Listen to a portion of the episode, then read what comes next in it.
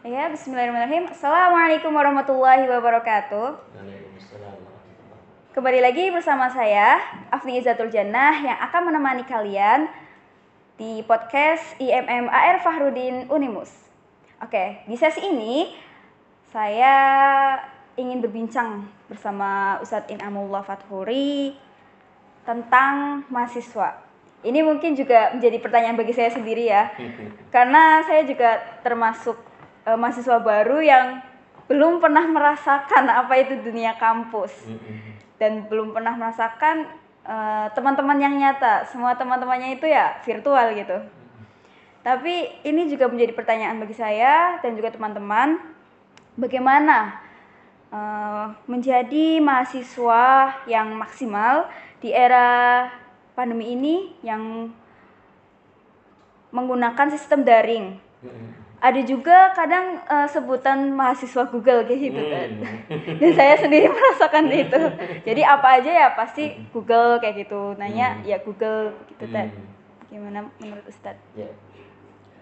Assalamualaikum warahmatullahi wabarakatuh. Bismillah, alhamdulillah, wa syukurillah, ada ni'matillah, salatu salam ala rasulillah, ma ba'du. Eh, hal ini atau tahun ini memang tahun-tahun terakhir ini adalah tahun-tahun yang berbeda dibandingkan dengan tahun-tahun yang lalu. Pandemi COVID-19 di tengah perdebatan apakah benar-benar ada atau hoax itu adalah bagian dari dari apa namanya kenyataan yang harus kita hadapi. Betul. Eh, lepas daripada itu, yang paling penting saya kira adalah kehati-hatian. Orang berhati-hati itu lebih penting dibandingkan dengan orang yang menantang. Ya.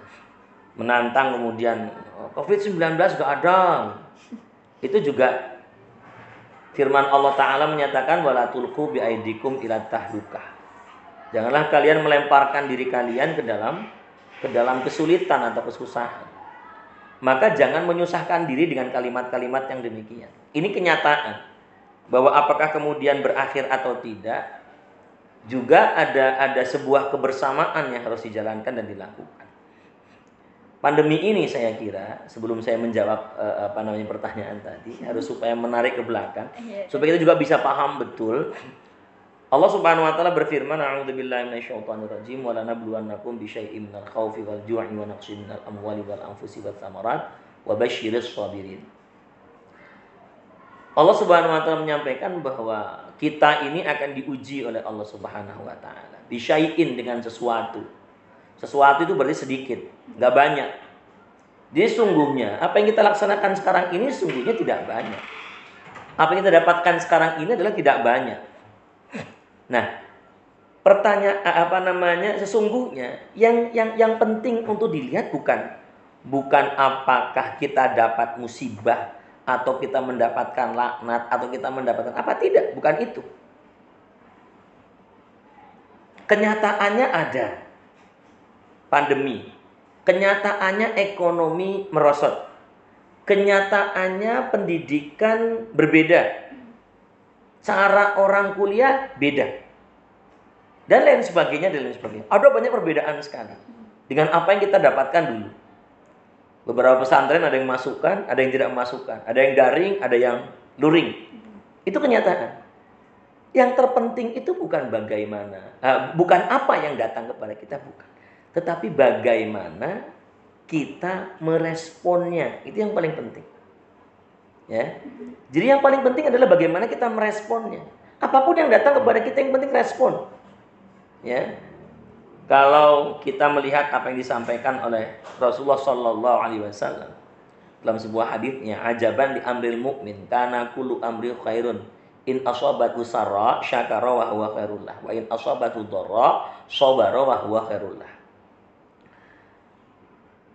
Orang mukmin itu segalanya luar biasa ajaban, takjub luar biasa, hebat banget, beruntung jadi orang mukmin itu. Kenapa? Karena karena kulu amri khairun. Karena segala apa yang ada pada dirinya bagi seorang mukmin itu semuanya khair, semuanya baik. Kenapa begitu? In asobathu sarra syakara wa huwa khairullah. kalau ia mendapatkan kebaikan, maka dia bersyukur dan syukur itu baik bagi dirinya.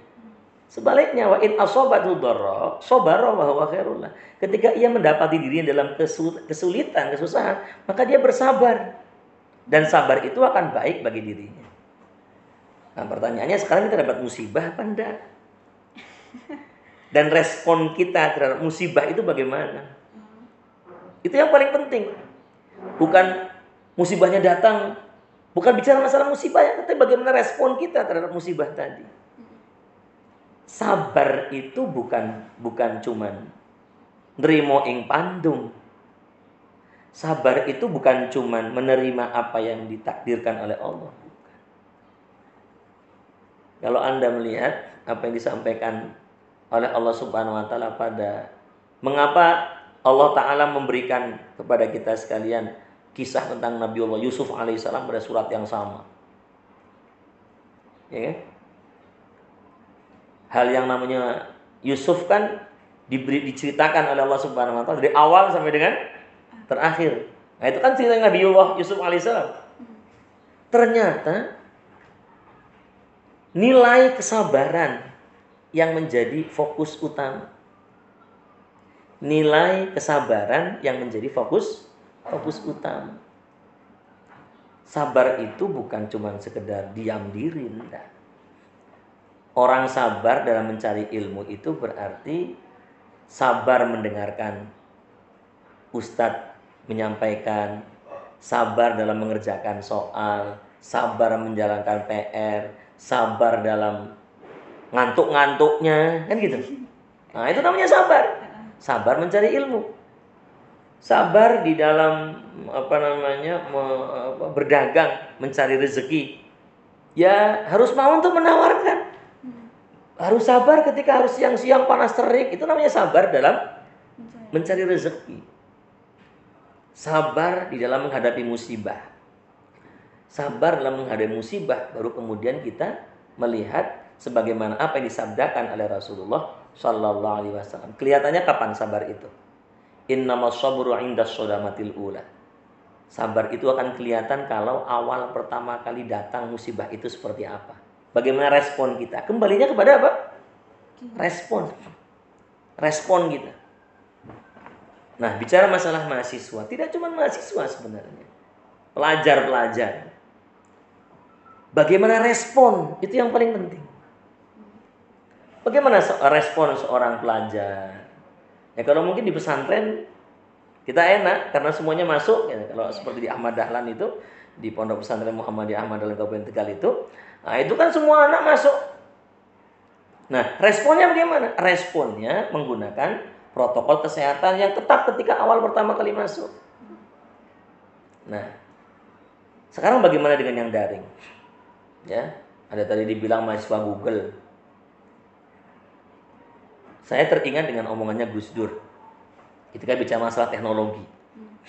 Apa yang beliau bilang? Teknologi itu seperti gelas. Gelas itu tergantung di, eh, boleh diambil, dipakai untuk minum atau tidak, itu tergantung dari isinya. Ya, isinya baik, ambil, minum. Arak, jangan, buang. Selesai. Sama juga dengan teknologi sekarang. Sekarang ini kan teknologi mempermudah kita sekali. Sangat mempermudah kita sekali. Apa yang tidak dimudahkan dengan teknologi sekarang? Ketemu sama orang tua, ada apa enggak di rumah ya? Telepon dulu, Ma, ada mak di rumah, Mak. Ada.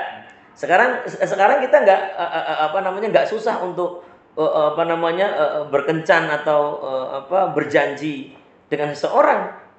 Ya, enggak kayak dulu kita berangkat ke sana, aduh, ini bisa ketemu nggak ya?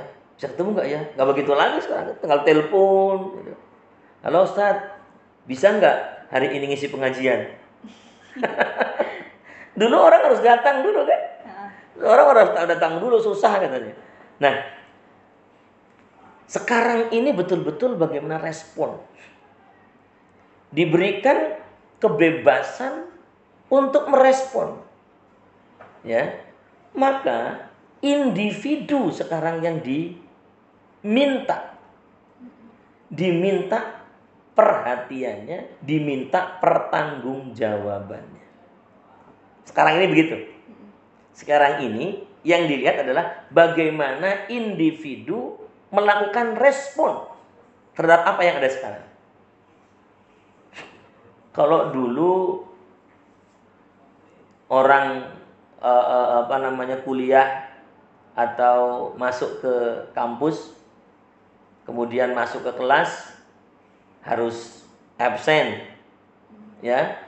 Kalau nggak apa masuk kelas kemudian ngantuk uh, dosennya tahu.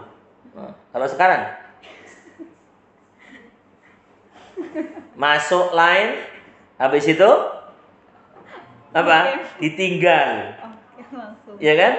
Cuman masuk doang yang penting hadir ya uh, latarnya tembok. Kalau nggak tembok nanti wajahnya dia ya di apa namanya uh, dibikin sebagai uh, uh, sedemikian rupa. Saya nggak tahu istilahnya apa itu. Saya orang lama soalnya jadinya kan agak susah. Nah, itu seperti itu. Nah sekarang orang dimudahkan sedemikian rupa. Kalau hari ini saya nggak masuk dulu kalau hari ini saya nggak masuk saya selesai. Nggak punya apa-apa ya kan walaupun kemudian apa literasinya banyak bahan literaturnya banyak tetapi dengan ketemu dengan dosen kita lebih mudah. Nah, sekarang ketemu dengan dosen virtual. Ya kan? Melaksanakan semuanya pakai virtual. Ya. Orang memplagiat gampang. Ya.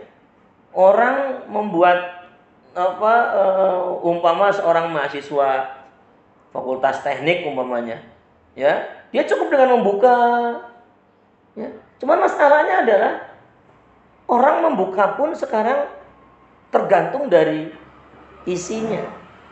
Kontennya apa. Nih kan? Nah sekarang punya fasilitas tetapi nggak dipakai. Kan rugi berarti. Ya. Sebenarnya zaman dulu dengan zaman sekarang lebih mudah zaman sekarang. Lebih mudah sekali zaman sekarang dibandingkan dengan zaman dulu. Ya, Orang dulu kalau mau ke perpustakaan, ngadepi orang perpustakaan, nyari dulu lah, apa dulu lah. Ya, jalannya ke sana juga capek. Ya. Nah, kalau sekarang ya kan tinggal Google selesai. Ya. Nah, untuk yang kayak gitu aja orang sekarang tidak mau. Lah bagaimana akan dapat pengetahuan? Ya, itu yang pertama ya walaupun tentu tentu menghadirkan guru atau gak, apa namanya atau dalam dunia pendidikan itu namanya sohbatu ustad hmm. ya kan ya. Uh, uh, akhi lantana al ilma illa bisittatin saumbika an tafsiliha bibayanin zakain dan lain sebagainya sampai terakhir itu nah di sana ada apa batu ustaz. Itu juga penting. Tanpa kita hadir ke guru, tanpa kita hadir bersama dengan guru, maka tidak akan ada afdoliyatnya. Ya. Kita ini bukan guru kita bukan Google sebenarnya. Eh, ya. Uh, karena Google itu alat Kehadiran guru itu penting, kehadiran dosen itu penting. Maka sekalipun kita dalam keadaan daring seperti ini, ya, komunikasi dengan guru, komunikasi dengan dosen walaupun secara virtual sekarang ini masih seperti ini, ya. Itu akan bisa menyebabkan kita lebih baik. Ya. Nilai komunikasi itu kan bagian penting dalam kehidupan. Ya. Jadi kalau orang berkomunikasi, kalau orang melakukan komunikasi selalu bisa memberikan komunikasi itu kan jauh lebih baik. Akan, akan, akan ada banyak hal yang bisa kita dapatkan kalau kita mau berkomunikasi. Maka sok batu ustadz itu penting. Ya, bersama dengan guru itu penting. Komunikasi dengan dosen itu penting. Nah, eh, bagaimanapun juga apalagi kalau kemudian uh, orangnya sudah sampai di semester-semester akhir hmm. ya uh, yang kemudian harus selalu konsul lagi konsul lagi konsul lagi dengan guru dengan dengan dosennya asalkan kemudian kita mampu untuk bisa menjadikan semua alat itu semua fasilitas itu kita pakai dengan sungguh-sungguh. Itu akan menjadikan kita mahasiswa-mahasiswa, atau akan menjadikan panjenengan itu mahasiswa-mahasiswa walaupun dalam keadaan sulit seperti sekarang ini, harus dengan daring seperti ini, tetap menjadikan kita menjadi murid-murid yang baik. Ya. Jadi kita kan diberi, diberi apa namanya waktu sedemikian rupa. Ada datang ke sinilah, datang ke situlah pakai HP dan lain sebagainya. Asalkan tadi, mari kalau ingin menjadi mahasiswa yang mahasiswa yang apa namanya yang bagus katakan ya laksanakan jalankan fasilitas itu dengan sebaik-baiknya pakai fasilitas itu dengan sebaik-baiknya asal kita menggunakannya saja ya bisa menggunakannya saja tentunya sekali lagi jangan kemudian meninggalkan ya, apa namanya uh, dosen ya tanpa ada pertemuan sama sekali. Ya umpama lagi ketika anda jadi mahasiswa kemudian nggak pernah bertemu dengan dengan dengan apa dengan teman-teman yang lain nggak pernah berkomunikasi mungkin komunikasi hanya secara virtual apa yang ada sekarang kita nikmati saja ya apa yang ada sekarang kita nikmati saja asalkan kita melaksanakan Jangan tok. Ya, jangan cuman lah kayak gini. Kalau hanya ngeresulo, kalau hanya sekedar apa namanya uh, uh, uh, mengeluh terus, ya maka nggak akan pernah. Akhirnya apa? Nggak melakukan. Ya, apa yang ada dijalankan, dilakukan. Sekali lagi, respon kita itu yang paling penting dalam hadis seperti ini. Adanya seperti ini, jalankan seperti itu. Adanya seperti itu, jalankan seperti ini. Selesai. Ya, sesuaikan dengan dengan apa yang menjadi kebutuhan kebutuhan dan kenyataan sekarang itu. Kalau insya Allah seperti itu, di mana pun kita akan baik, di mana pun kita akan bisa akan bisa menjadi hasil. Kenapa kemudian ada banyak apa namanya eh, pelajar-pelajar yang hanya apa namanya hanya main-main. Ya karena dia tidak bisa memanfaatkan. Ya tidak bisa memanfaatkan. Males tat. Loh ini yang jadi masalah. Sudah dapat musibah tetapi tidak mau bersabar. Ya sudah dapat kenyataan seperti ini tetapi tidak mencari solusi. Ya dari kenyataan yang seperti ini. Ya asalkan tadi ya kalau kita tidak mengeluh dan kemudian mencari solusi terhadap apa-apa yang ada sekarang ini. Saya kira itu. Uh, pertanyaan terakhir, Ted. Hmm. Uh, sedikit minta sedikit nasihat hmm. buat kami mahasiswa terutama yang belum merasakan kampus kayak gitu. Hmm. Ya, untuk semuanya saja, Ted. Hmm. Gitu, Ted. Ya. Kalau tadi kembali kepada kesabaran dan saya kira jalinan komunikasi antar antar teman sefakultas atau sekelas umpamanya dengan kenyataan yang sekarang ada itu jangan sampai berhenti. Grup WA ya, ya. Nah, itu kan bagian juga dari solusi ya. Asalkan kemudian kita tahu bagaimana cara untuk berkomunikasi dengan media sosial. Ya kalau di Muhammadiyah itu kan ada sebutan akhlak medsosial ya fikih medsosial bagaimana kita menghadapi kenyataan kita harus bermedsos seperti ini ya? Maka ya harus bijak-bijak di dalam menggunakan media sosial itu bagaimana kita bisa menjadikan media sosial itu sebagai alat untuk bisa mempererat kita? Walaupun memang belum bertemu. Tetapi memang tetapi memang bisa saja ada waktu-waktu yang tertentu ya untuk saling mengenalkan diri ya. Kapan waktunya kumpul lah ya sekali dua kumpul di mana kayak yang paling enak kan makan-makan kalau kumpul. Paling enak kan itu kalau kumpul silaturahmi jangan sampai lupa makan ya. Jangan sampai eh, lupa ada ada sajian yang uh, dibawa. Ya karena uh, apa namanya uh, salah satu bagian penting untuk bisa masuk surga yaitu ya. Apa? Kasih makan. Ya ayuhan nas afyus salam masul arham wa at'imu ta'am wa sallu bilaili tadkhulul jannata bisalam kata Rasulullah seperti ini wahai sekalian manusia masuk surga dengan apa namanya e, bisa dimudahkan masuk surga caranya bagaimana? Afsus salam. Sebarkanlah salam. Ya. Wasilul arham. Ikatlah tali persaudaraan. Wa at'imu ta'am. Kasih makanan. Wasallu billaili wan nasuniyam. Salat malam. Pada saat orang-orang dalam keadaan tidur. Tadkhulul jannata bisalam kalian akan bisa masuk surga dengan dengan apa dimudahkan masuk surganya oleh Allah Subhanahu wa taala dengan salam ya dengan mudah ya. jadi kalau kalau kita akan melihat uh, fenomena yang ada sekarang ini betapa uh, uh, ya walaupun kita harus bersyukur kepada Allah Subhanahu wa taala Indonesia uh, uh, apa namanya mulai turun apa kurva uh, apa COVID-19 ini. Tetapi sekali lagi ini harus sangat berhati-hati sekali karena uh, apa namanya uh, kejadian di India yang hari ini uh, kremasi pembakaran sudah kesulitan untuk mencari kayu bakar. Uh, karena apa? Saking banyaknya orang yang mati ya karena covid ya akhirnya nggak pakai kayu pakainya arang jadi satu gitu masya Allah. Ini juga menjadi pembelajaran.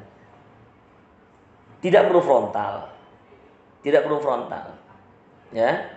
Jadi kalau toh kemudian harus bertemu sekali dua waktu ya. Asalkan dengan protokol kesehatan yang ketat kita juga sama berhati-hati tidak menularkan diri dan tidak tertular oleh orang lain.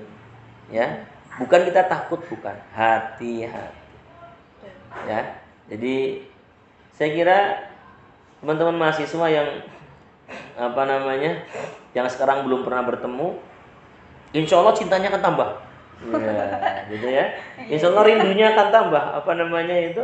Uh, uh, uh, kangennya, penasarannya akan bertambah.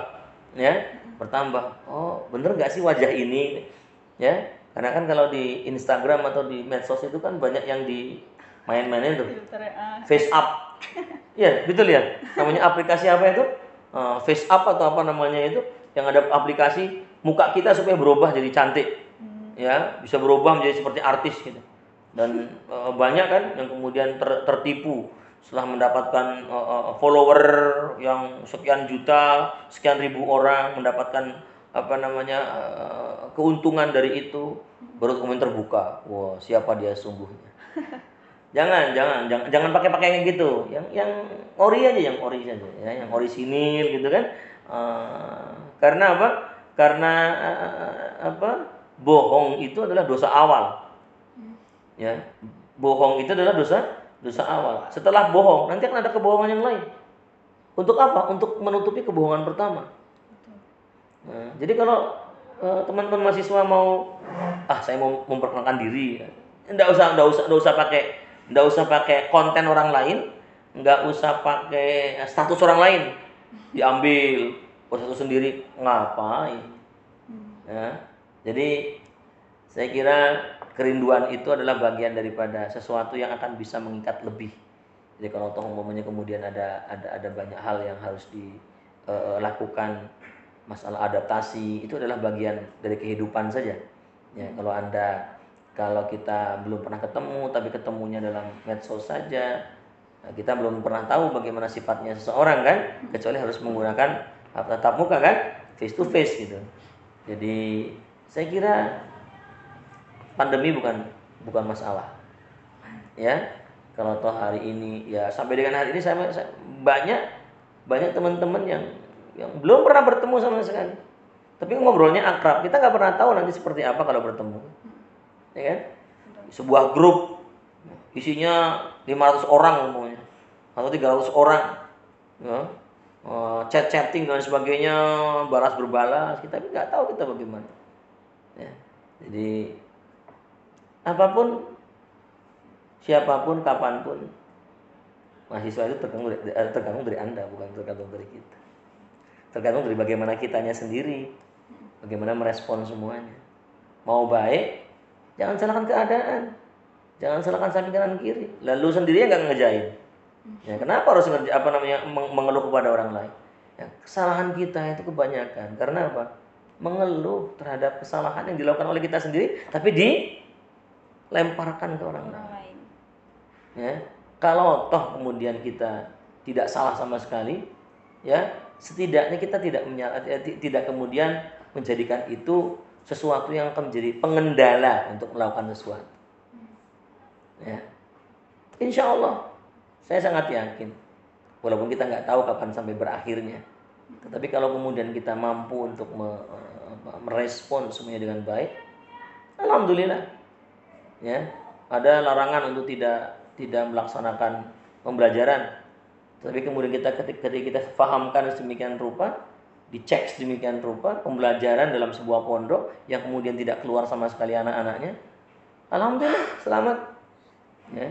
Dan seperti inilah yang harus kita lakukan. Respon terhadap apa yang kita jalankan yang datang kepada kita. Terima kasih. Ya. uh, syukur kasihan Ustadz untuk afan, hari ini. afan, afan. saya kira cukup perbincangan kita tentang mahasiswa untuk selanjutnya mungkin barangkali nanti ada waktu lagi kita mungkin bisa berbincang lagi ya Ustaz. Insya Allah. Insya Allah. Insya Allah. Saya cukupkan sekian. Syukran kathiran. Fastabikul khairat. Wassalamualaikum warahmatullahi wabarakatuh. Waalaikumsalam warahmatullahi wabarakatuh. Selamat Ustaz. Apa?